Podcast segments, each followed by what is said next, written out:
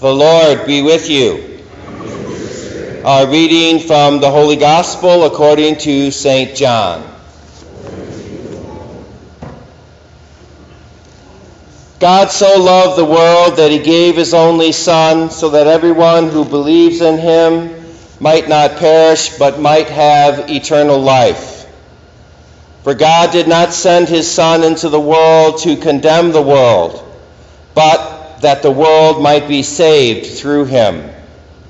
Whoever believes in him will not be condemned, but whoever does not believe has already been condemned, because he has not believed in the name of the only Son of God.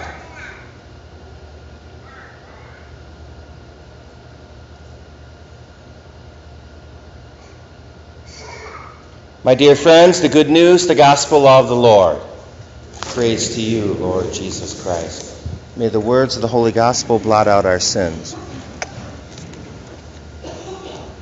Joyful, joyful.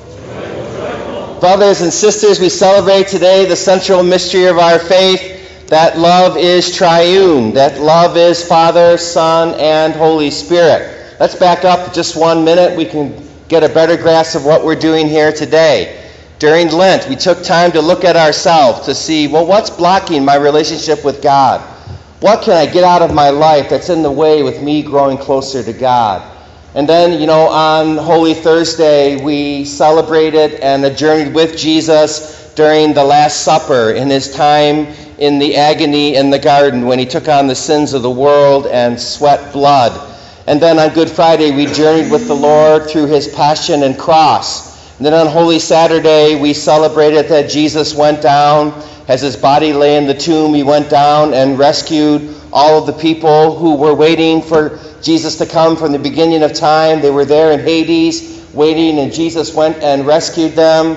And then we celebrated Easter season, which Jesus rose from the dead, and we celebrated and meditated and participated in the effects of the resurrection, and also we prepared for the Holy Spirit's coming at Pentecost. Then at Pentecost, we all received a stirring up, a renewal of the Holy Spirit. Perhaps you haven't uh, noticed what that is yet, but believe me, we all got a renewal and something from the Holy Spirit on Pentecost.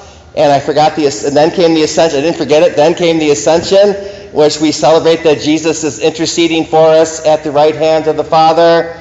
And then, what, what was next? Oh, that was it. That's today. Trinity Sunday. So that's where we are. That's where we've been. That's where we are. As you hope you can see that all of what we did so far has been leading up to this very day, the Holy Trinity, because the Holy Trinity is the central mystery of our faith, and it is the purpose of our life is to be in union with the Trinity.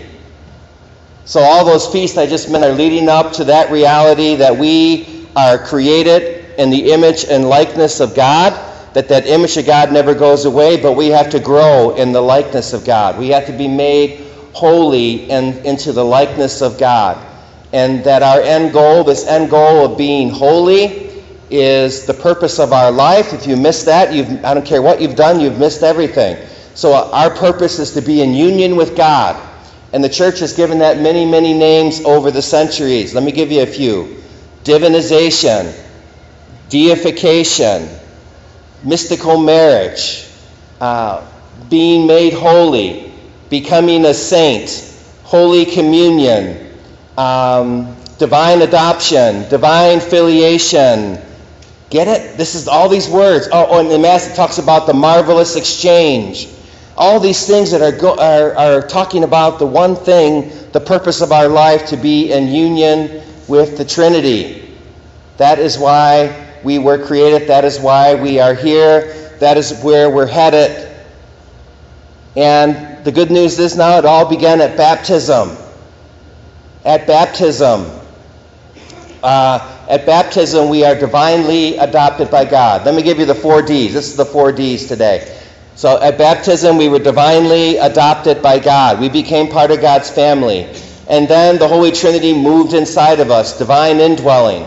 So from divine adoption comes divine indwelling of the Holy Trinity living within us. That fact that the Holy Trinity is dwelling within us, that fact has an effect in our life. That, that's where God's grace is, and that changes us, and that's called the divinization or the deification. We are changed by the indwelling of the Holy Trinity in each person.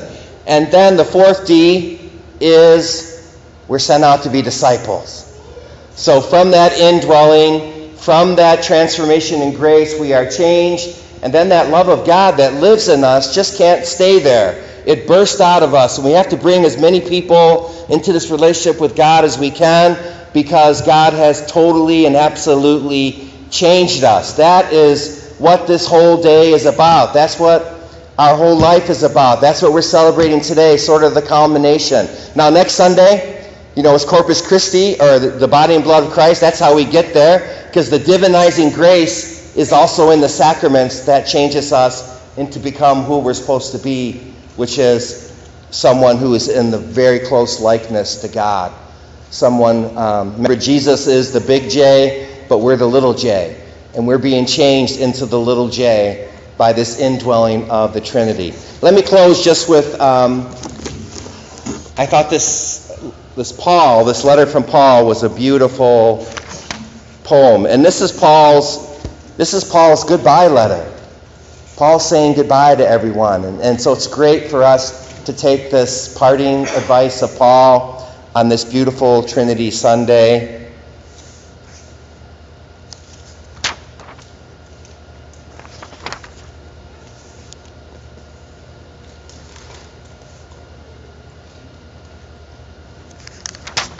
It's this way. Here we go. Brothers and sisters, rejoice, mend your ways, encourage one another, agree with one another, live in peace. And the God of love and of peace will be with you. Greet one another with a holy kiss. All the saints greet you. The grace of the Lord Jesus Christ and the love of God and the fellowship of the Holy Spirit be with you all.